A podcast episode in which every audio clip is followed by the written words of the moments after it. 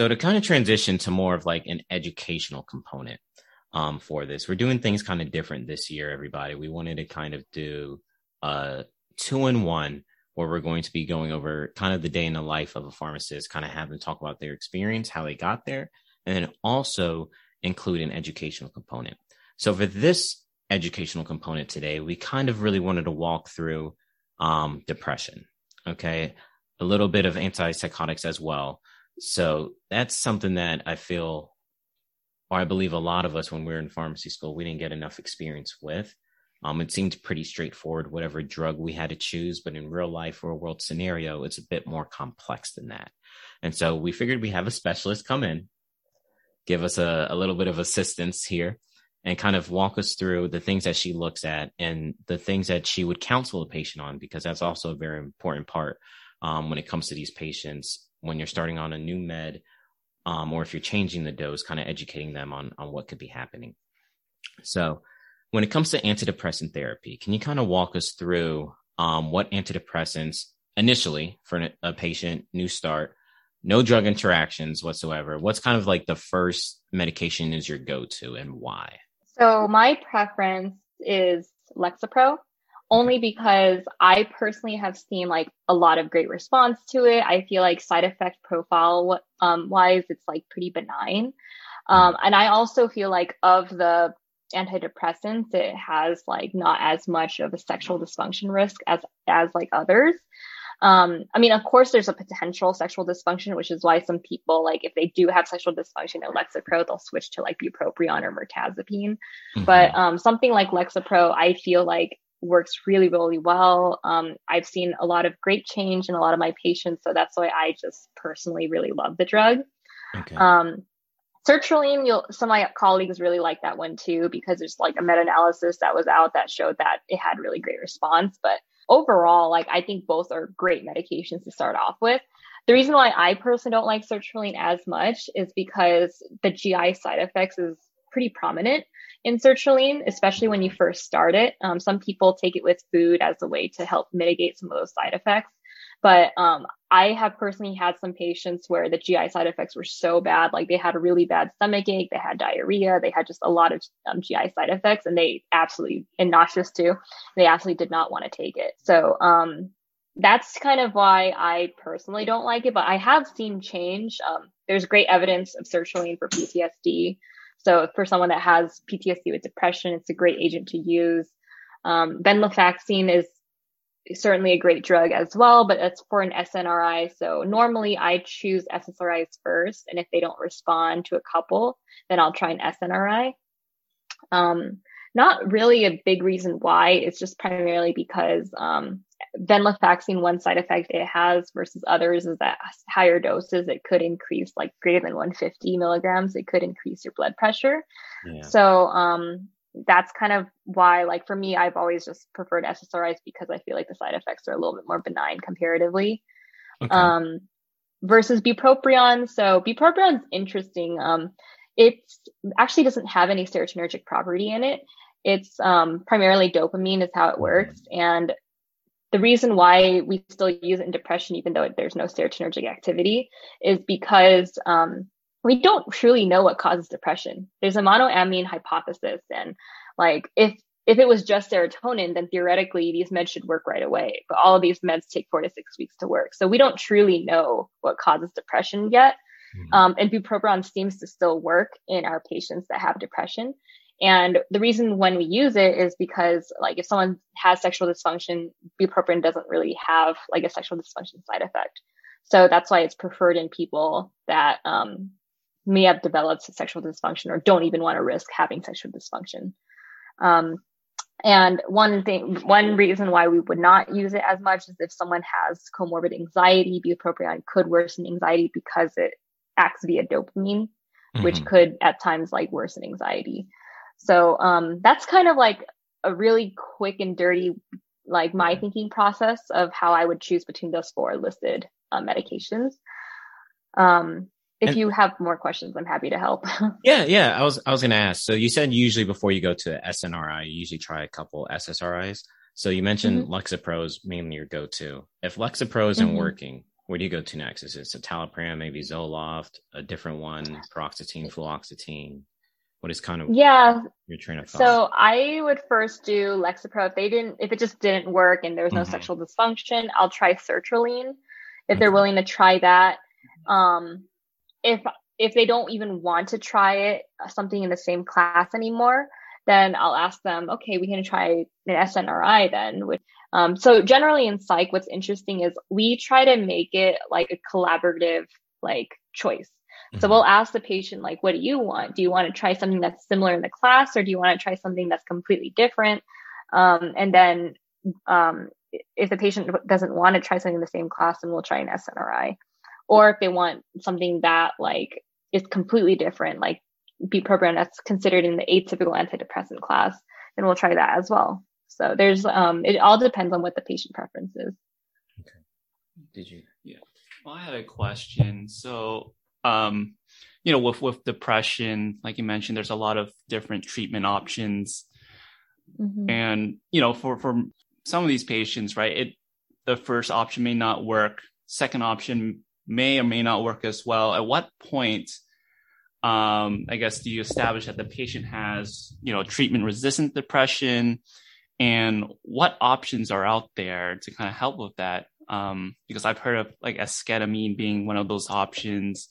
Uh, what have you seen so far for these types of patients? Yeah, so the first question being how do you define it? So, a very simple definition is an episode that has failed to respond to at least two separate trials of different antidepressants of adequate dose and duration. And generally, these are different, like antidepressants of different classes um, there's actually a pretty high percentage. I think when I last read about this, there's like a 30% of patients with depression are considered to have treatment resistant depression, wow. which is a pretty high number. Yeah. And um, if you look at like STAR*D, for example, which is like the landmark depression trial, like, mm-hmm. you know, our, there's a really high rate of like resistance among like once you try one and you and you move on to try a different medication, the, the percentage of remission gradually decreases. So um, unfortunately, like treatment resistant depression occurs like, and, and it, it's a sad thing to happen. And yeah. thankfully we do have options out there. There's esketamine, which is the nasal spray, and there's also regular ketamine. Um, at the VA, at my VA at least, we have like um, an esketamine, ketamine type of clinic. So patients come in and they, if they have treatment resistant depression, they can come and receive the nasal spray or they come in and receive the IV ketamine.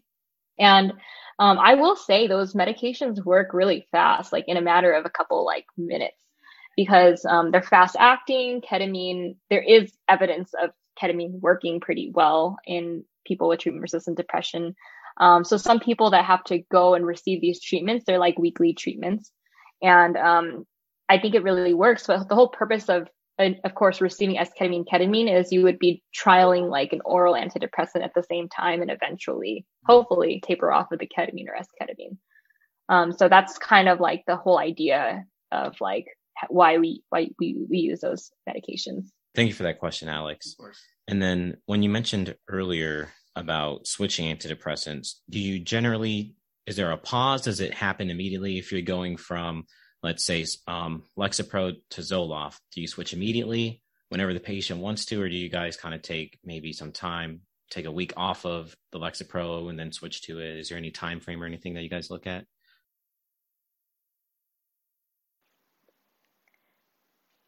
So there are several different strategies that one can take when wanting to switch from one antidepressant to another. And the two strategies are cross taper and the other one is a direct switch. In a cross taper strategy, what you essentially do is you're slowly slowly tapering down the antidepressant that someone is currently on, and while re or while initiating a new antidepressant at the same time. Eventually, the the one that the antidepressant that the patient is on will be slowly reduced until completely off, while the other antidepressant that's newly started is titrated up to therapeutic dose. In a direct switch strategy, you stop the antidepressant that the patient's currently on and directly switch them to the new antidepressant on the same day. So, generally, my approach is if I'm switching from one antidepressant to a completely new antidepressant, like an SSRI to an SNRI, I do a cross taper. If I'm switching from one SSRI to a different SSRI, I do a direct switch. so for example, let's say you have a patient that's on escitalopram 20 milligrams a day with no response after four to six weeks. And I was interested in, you know, switching to an SNRI like duloxetine. What you what I would do here is a cross taper. So today I would tell the patient, take escitalopram 10 milligrams a day, and we're going to also initiate duloxetine 30 milligrams a day. In one week, I'm going to have you stop taking the escitalopram, but you'll continue take, taking the duloxetine until my next appointment with you in a month. And then at that next appointment at the next month, I would go up on the duloxetine to like 60 milligrams if needed. Um, so that's what I would do in a cross taper strategy, for example. And then in a direct switch um, example, what I could do is let's say the patient wanted to try sertraline instead of escitalopram. So today, if the same patient, escitalopram 20 milligrams a day did not work, I just have them stop today and then we can start sertraline like 50 milligrams a day today instead because they're in the same class and generally it's tolerable. So I think that approach, the direct switch is totally appropriate in that situation you know in our in our residency program um, you know with the clinics that we we run um, some of the biggest challenges that we have with patients is you know they have a lot of like um, you know depression issues or like anxiety th- things that um, you know it's it's been great that we've gotten a lot of experience in it but it's just like coming up with the best recommendations that's always been a challenge. So i think it was really it, it's really great to hear your perspective really kind of pick your mind and share your experiences I think for the listeners out here on the podcast, even for us, the hosts, I think we yeah. we've definitely learned a lot. Um, so yeah, I'm gonna yeah. do it the Julie way. I'm gonna do it the Julie way. We're gonna trademark it. Um, mm-hmm. and, and and you know some of these questions come from real life practice, but it's like you know I personally don't know any psychiatric pharmacists, so it's like what do I do? How who am I going to get in touch with to do this? It's like I can do research, and like you said, there's different methods. So it's like, all right, well, which one do I go with? You know, and so it's, yeah. it's helpful to meet someone um, and kind of gain their perspective and see why that they like to do certain things. And you don't have to follow it as long as it's in the best interest of the patient, of course. But um, we just really wanted to get your perspective on how to kind of maneuver in those situations. And then mm-hmm. when it comes to counseling points, what are some of the things mm-hmm. that you feel are important for students? Residents and pharmacists to always mention to a patient that's being put on an antidepressant? So, of course, take it every single day. Mm-hmm. Um, the first like symptom you'll see some relief from is energy. So, um, some people are a little bit worried about this because a lot, one thing that pe- people with depression oftentimes talk about is suicidal ideation, but they have so much low energy that they're not able to complete their like suicide attempt. So um, there is some concern that like when you first start an antidepressant in the first two weeks when they're regaining their energy, like what if they complete their suicide? So that's why like when we're starting an antidepressant, we're always having close follow up. Um, depending on the person and depending on your availability too, it, your follow up could be in the first two weeks or in the first month, or we'll do a phone visit at least just to see how the patient's doing um, and if they're even responding to the antidepressant. And then um, after that, um, other other things to tell the patient is it will take about four to six weeks for your antidepressant to work. It takes a long time. So if after two weeks you think it's useless, it's not working at all, like just you know just wait a little bit just to be really sure. Like after a month and reassess and see like how your feelings are about the medication. If they still completely don't think there's no effect at all, then you know sometimes at a month you can think about it and evaluate whether or not you want to just switch at that point or if you want to wait until at least six weeks and then switch. Some people have different approaches, but um, I personally think that at four weeks, if you see absolutely no response, then I would be okay if the patient wants to switch, then I would be okay with switching. Okay. But um, if I see partial response, that's different. I would be, I would want to keep them on that medication. Mm-hmm. So um, that's why it's kind of like uh it's kind of like an art versus like a science to it because yes. it really depends on how the person's responding um in regards to counseling points if it's an ssri i always talk about sexual side effects um i always talk about how you should not like abruptly discontinue mm-hmm. because it could lead to withdrawal. But you see withdrawal more so with SNRIs versus SSRIs, especially duloxetine, which has a shorter half life. So um, if you abruptly di- like with like stop that medication, you might go into like um, like a withdrawal uh, of serotonin, which is not a really like good like side effect to have. You'll get like mm-hmm. brain zaps. You'll get like really really tired, um, and it's not a great feeling to have. I didn't know that. I didn't know it was actually more common with SNRIs and SSRIs. I'm glad you kind of educated us on that today. Well, it's more so. It's not that it's not. Well, I guess just duloxetine. It's just like the short, like the yeah. short acting agent. So like paroxetine, for example, that's also short acting. Mm-hmm. So that that one you'll also get like more likely to see a withdrawal from versus something long acting like fluoxetine. Yeah. Like you actually don't have to taper for fluoxetine because it's so long acting. Yeah. Yeah, I, re- I, remember learning that. I believe it's like active metabolites like norfluoxetine, and, and that kind of stays in the system mm-hmm. longer. So that's why you don't experience those flu-like withdrawal symptoms. Um, but I never, mm-hmm. I guess, really paid attention to to duloxetine having such a short half life. So I'm glad you shared that with us. So that's something I'll definitely mm-hmm. be keeping in mind um, if I ever happen to deal with that scenario. Hmm. Mm-hmm. That's pretty cool. Yeah. I love learning. This is awesome. Where else can you learn? You know, like, like Capsule RX podcast. Capsule RX podcast. You know, like where else can you learn um, inside information like this, and also gain some wonderful perspective on on career and and residency experiences and whatnot. Like who else is tying this together? Only us. Only us. Pat on the back to us. Um, great. So, did you have anything else? with depression and then we could we could get into psychotics and then we can get her off the hot seat yeah I mean, not really like medication related um but like i've heard things like throughout my career as like you know as a pharmacy student like as a resident like how foods can potentially make impacts mm. in like treatment for like you know you know depression for example like um like what have you seen or what have you heard uh, about the impacts of food like do you find that beneficial? Do you find it not as beneficial? Like, what are your thoughts? Um, the only thing I can think of for food would be like in regards to MAOIs, because there's like, um, I'm sure you guys have remembered in school, yeah. like you have to like restrict, like, or if you eat any high tyramine types of foods, it can lead to like dangerous levels and a spike in blood pressure. It can lead to like, um, like a blood pressure crisis type of thing. So that's why um, it's important not to eat anything with tyramine products, which include like sauerkraut. Um, it's like been a pickles. while since I've yeah, yeah like pickles, foods, right? like pickled products. I think yeah. barbecue foods, um, sauerkraut, um, wine too, wine and aged, yes, like wine. anything that's like yeah. fermented. Aged, right? aged cheese, I aged think, is one of them wine. as well. I still um, yeah.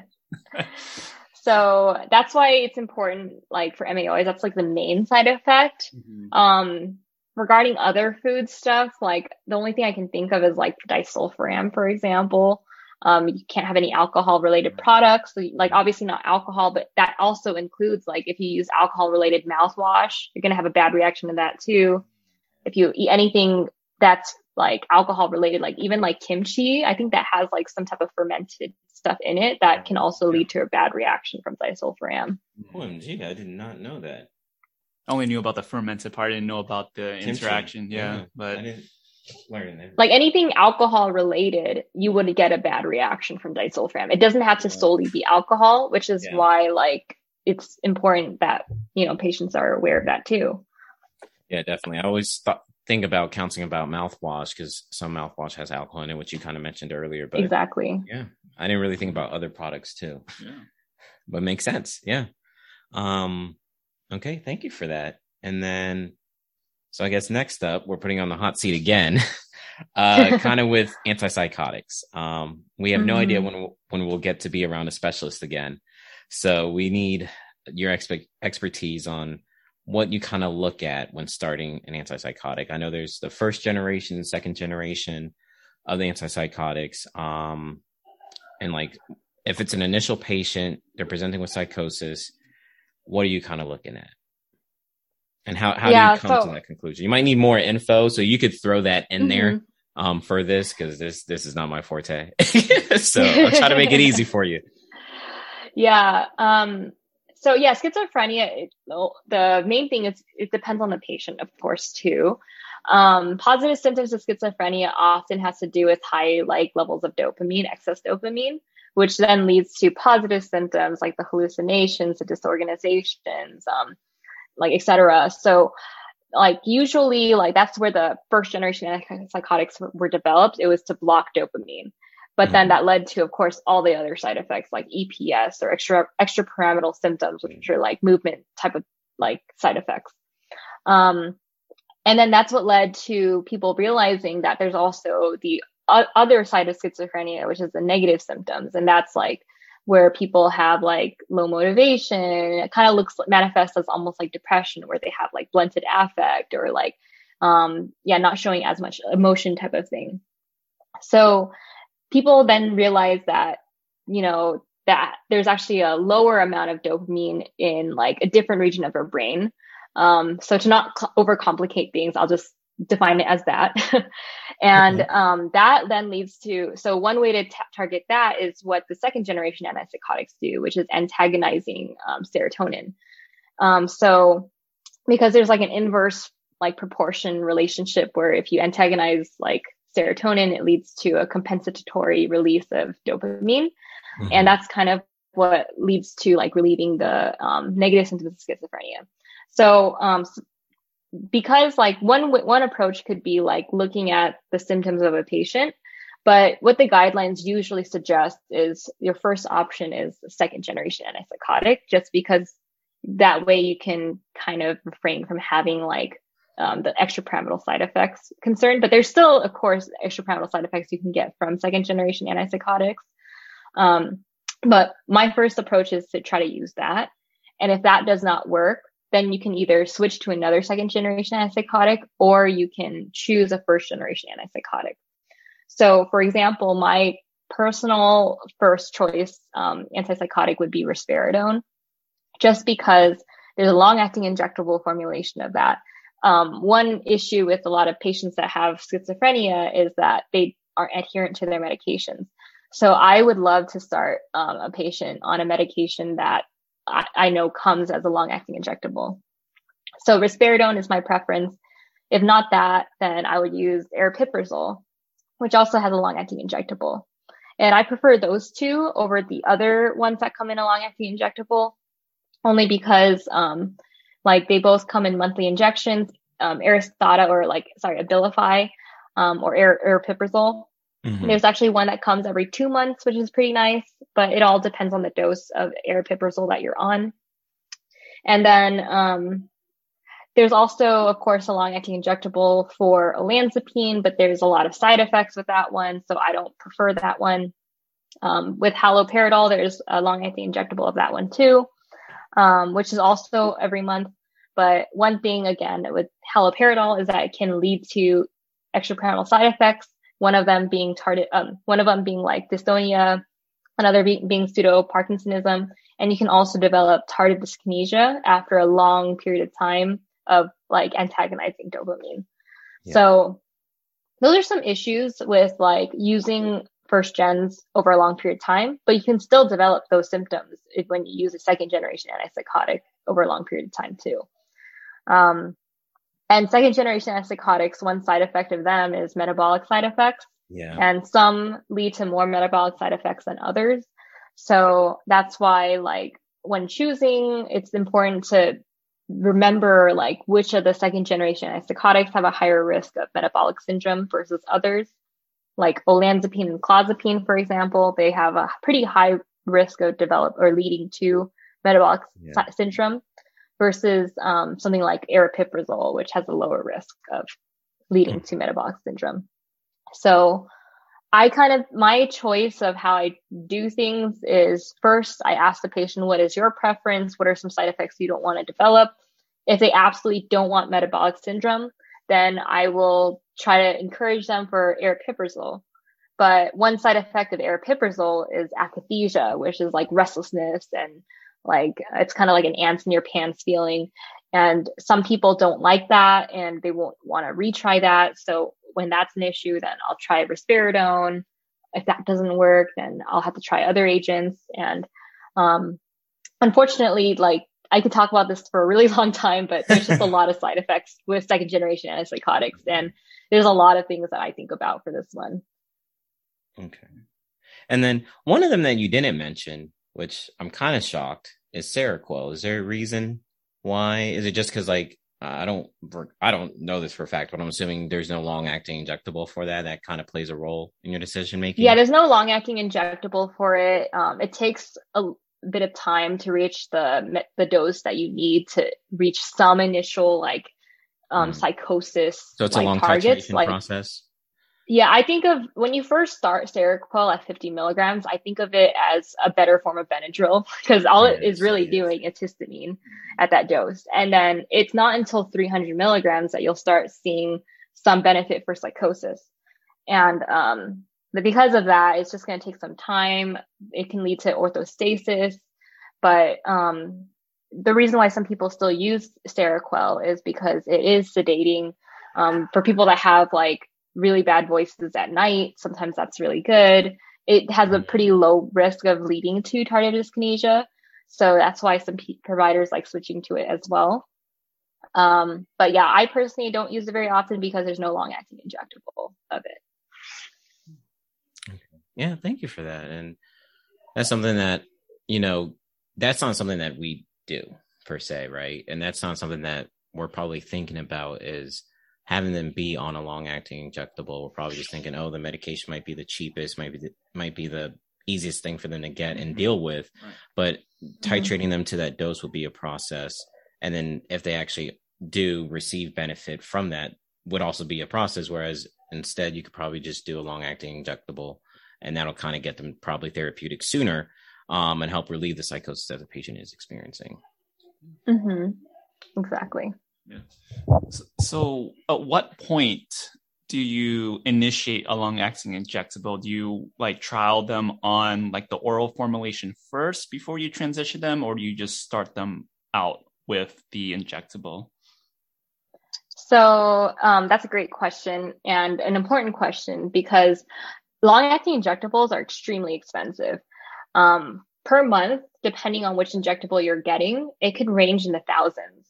Oh so it's really, really important, like for you to get this covered and you don't want to accidentally give a patient a long acting injectable if it's like not going to work for the patient because that wastes hospital money. It also wastes insurance's money. So, um, wastes the patient money too. So it's really important to like know and establish tolerability as well as efficacy with the oral um, agent before you suggest transitioning to a long acting injectable. Unfortunately, in the inpatient world, the goal is to try to discharge a patient as soon as possible.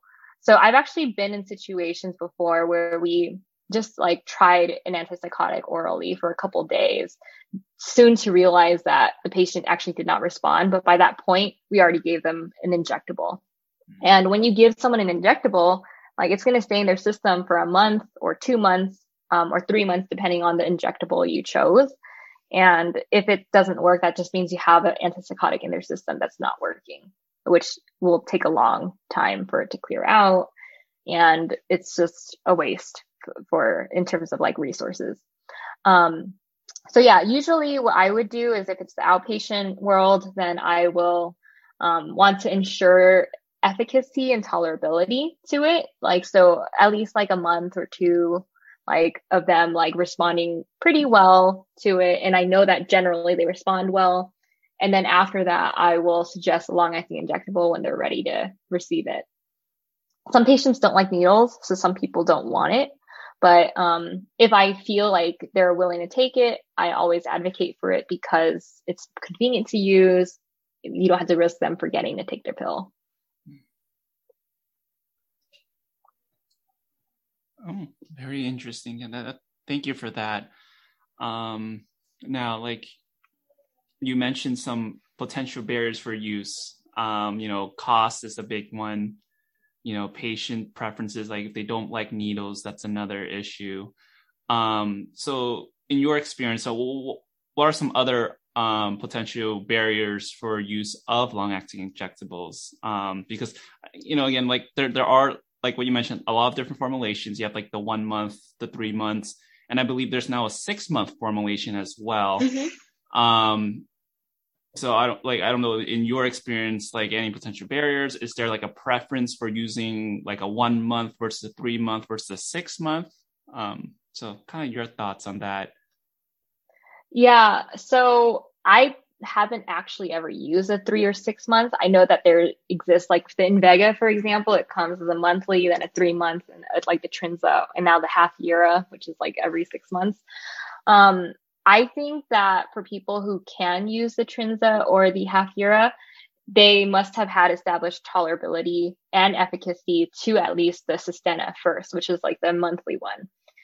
And after they've responded quite well to it, that's when you would initiate Trinza, which is like the three month. And then after establishing tolerability to that, then I would recommend like something like Hafyera. But barriers are you had to first somehow get it on formulary because these are really expensive. I know with, with some hospital systems, they have like some type of like, like deal with the pharmaceutical company or some type of like, um, way where they can get it at a discounted price, um, if they agree to use their product. And that's kind of where like some hospitals actually make it like it's profitable for them to use certain like long acting injectables versus others. Um, I am not as clear in terms of the administrative stuff of that, but I do know that the, some hospitals get some of the the long acting injectables as a deal or rebate type of system. Um, for those that do not, then that's kind of why like they would go with other long acting injectables that may be cheaper. So some hospitals use haloperidol decanoate, which is a Hal- Haldol version of long acting injectables just because it's cheaper. Um, or some use Abilify Maintena, which is cheaper than Abilify Aristada, which is a newer Abilify injection because it's just all due to cost. Um, I guess other barriers to um, would be like, yeah, patient doesn't want it, patient doesn't want to receive the injection, um, patient doesn't have access to go to a hospital facility to receive the injection because they can't inject it themselves. They usually need to have it administered by a nurse or something. So that could be some barriers um, to getting the injection. Um, and I think the uh, but one benefit is that there's data that shows that when you use LAIs, um, it reduces hospitalizations, which is also yeah. costly to the hospital. Mm-hmm. So that that's like one huge benefit of why we use it. Okay. Now let let's let's play a scenario. Let's say mm-hmm. you are the pharmacy director, um, head of P and T committee. If there is one long acting mm-hmm. injectable that you would have, what would you recommend, or what would be the the the, the one that you choose? Um, that's a good question. I mean, I guess risperidone, just because I really like risperidone. I feel like that one Invega Sustenna um mm-hmm. really really works. Um, I think risperidone just like it works in a lot of people I've seen. I mean, not to say that the other ones don't work. Um, but I what I like about it is that it doesn't. I mean, it could lead to EPS, extrapyramidal side effects, yes. but um, same with Abilify as well. That one can lead to akathisia. So I just feel like more the patient, the patient population I've seen at the VA, they respond better to risperidone over aripiprazole because uh, it's just personal preference. I guess maybe like aripiprazole being that it's not a true like dopamine blocker, it, it acts through a different mechanism. I don't know if that's to say it doesn't work as well. It certainly yeah. works in some people, but um, at least like I feel that like maybe risperidone may be better because it mm-hmm. it it binds to dopamine pretty tightly. Got it. Okay. Mm-hmm. All right. Thank you so much for that. Um, now, did you have any questions? No. No? no. Okay. So for for our final question, now you're off the hot seat, and mm-hmm. then you mm-hmm. could put us on the hot seat, um, which I'm not ready for. But for our final question, um, we kind of just want to give you the opportunity to provide any takeaway points that you might have on mental health or any specific disease states like depression that you want other healthcare professionals to be knowledgeable about? Well, I think the most important thing is know to be empathetic. People um, that have any type of mental health disorder, like they already deal with the stigma that's associated with it. So just knowing how to be empathetic and like how you approach someone, knowing that like if you're giving them counseling and there's something where like they might not be understanding it or like they might have a mental health disorder, um, it's important not to like just jump to conclusions, but just approach things in a very empathetic fashion and realize that maybe they have a lot going on, which is why like um, I don't know, like a hypothetical example, like they might not be able be motivated to take care of their diabetes, for example. Mm-hmm. So just knowing and explaining and understanding like what there may be other factors that they're going through, I think that's that would be a really helpful approach. And also knowing how to do motivational interviewing really well. That's like a tactic we do in psych all the time. I think if all like ambulatory care providers like practice it, like you can get a lot out of your patient and you can definitely motivate your patient to take charge of their health better. And then with the with the MI motivational interviewing, was that something that was just kind of taught within the practice, or was there YouTube vids, different things that you kind of utilized to help you um, improve that? I think it's just a lot of practice. So um, you can do motivational interviewing on friends, like just when you give them advice. Like I think that's certainly very possible. And um, one of one like analogy that a friend once told me, um, a friend that works in psych- psychology, is imagine that you're on a boat with someone else and they're talking to you about their feelings. Like you want to be in the boat with them, not like on the shore. Like you want to truly understand what they're feeling and saying and envision yourself in their shoes and use like a reflective statement back to them because that's how that's what true MI is. It's reflection, it's um, affirmation. It's not sympathy, it's empathy. So those are that those are important things to think about when you're talking to someone and trying to practice good motivational interviewing. I love it. Nah, Julie's awesome. I'm so glad I met you. this is awesome. I learned a lot. Um, there's a lot of takeaway points from this episode, and I'm so glad you were able to just educate us on mental health. It's you know a disease state that I'm I wish I knew more about, and I hope I gain more experience to learn more and to be a better service to our patients that we have here, and that um, future patients that I'll come across. And I'm same thing with Alex. That's why you know um, when we were talking about potential people we could have to interview, you were top of our list, and that's why we're going to make mm, sure you're you. number one. um, yeah, no, thank you. Um, thank you for being on here and taking the time out of your busy day, being a PGY two, to sit down with us and kind of go over all of this with us. Um, all right, now it's our turn. We're on the hot seat. Do you have any questions for us? Um, yeah, I mean, I guess what are your guys' big plans uh, with this podcast? Uh, who are you interviewing next? Like, what are some ideas? Mm, who are we interviewing next? Okay, so um, I have some pre-recorded episodes of actually Alex, and we kind of talked about imposter syndrome, so that's going to be coming up. Um, I have a, another already pre-recorded episode with a pharmacist. I'm forgetting his name now. I feel bad. Um, from an ID pharmacist at the VA, Gainesville VA. Um, we're able okay. to get yeah. So he's going to kind of share his story, and then also another one of the PGY twos here at Advent Health Celebration, uh, Bailey, who's also one of my co-residents. She um, we're going to be talking about kind of her experience because she's interesting because she came from, she went to school in Kansas. Then she went to a PGY mm-hmm. one in North Carolina, and then now she's doing a PGY two in Florida. So just kind of that experience doing it in different states, getting licensed mm-hmm. in different states, and kind of following up with her story. And then what we have up next is um, one of the one of my one of my really good friends, Prachi. She's she just matched I don't know if she, I guess we could say it because she posted it. Um, she matched at Morton Plant, um, which is, I believe, in Tampa or St. Petersburg. It's a BayCare institution. Um, I don't know if you're familiar with BayCare. I don't think they're out west. I think they're mainly in Florida.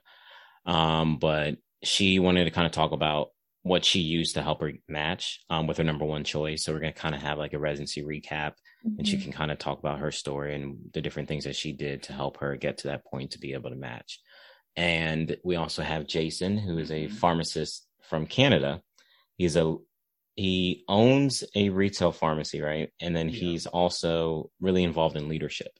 And so he has like a leadership course. And so we're going to kind of talk about mm-hmm. um, different leadership um, methods. He came up with seven different um, ways. I'm forgetting it now. It's like layered. Yes. Yes. Seven different layers of leadership. Yeah, there we go. Um, and and we're going to kind of dive deeper into that and i think that's big because i know alex and i have had private conversations about this how we believe a lot of times with pharmacists that they get kind of promoted to these leadership positions but they never really went through the proper leadership courses or whatnot So I think this mm-hmm. would be a mm-hmm. pretty cool opportunity to kind of get like a free course, crash course on leadership and like the different things that we should be doing as leaders in our profession.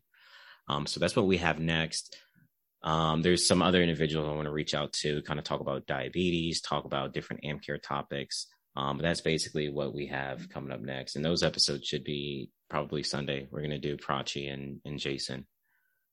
Cool. And then, oh, oh that's um, really exciting. Who's uh yeah we also have yes. a um pre-pharmacy student that's coming yeah. on he's actually he's he's at uci um he started a podcast called the zot rx podcast um, oh that's cool yeah so we wanted to bring him on to get his perspective on things just like why he started the podcast um just again he's a pre-pharmacy student so we just want to see like his motivations his goals for his podcast and yeah no i think I don't know who else we have besides. Yeah, I think that's it yeah. for scheduled. Um, but there is definitely going to be more people that I have in the back of my mind to reach out to, and then so that's like future episodes plans. Um, just really be more accessible to everybody, to our audience, to really be involved and help them in any way. We've been posting different things on our Instagram page, which we just changed the name to Capsule RX. So mm-hmm. anybody that um is it Capsule RX or is it Capsule RX podcast? I should have double checked. Well, it's Capsule, Capsule RX, RX podcast. podcast. Yeah. yeah. On Instagram, it's Capsule RX podcast. Yeah. Um, so at Capsule RX podcast. And we've been posting to kind of see different things that people want us to talk about. One of my favorite things mm-hmm. to do, Alex knows this. Uh, he, he knows exactly where I'm about to go. Um, is finance, finance. So like, don't cool. be shocked. Yeah, don't be shocked, America, if I get a um if I get a CF, get my CFP. Uh, so basically become a certified financial planner. And that's something I'm mm-hmm. really passionate about is finance, finances. And that's something that it seems like a lot of people would like kind of to know how to manage their loans and different opportunities to help pay off your loans. So that's something cool. that um, I'll probably try to put together maybe a PowerPoint presentation I could share with everybody and then also do an episode on that. Um, yeah. Also, we talked about like doing CV stuff, like a CV workshop. Um, letter of intent workshop as well. So different opportunities to really help and help people out to get to their goals. Because I think uh, it's always great to match with your number one choice with things, but not everybody is able to do that. So we just want to help those individuals that want to take the next step to separate themselves from everybody else.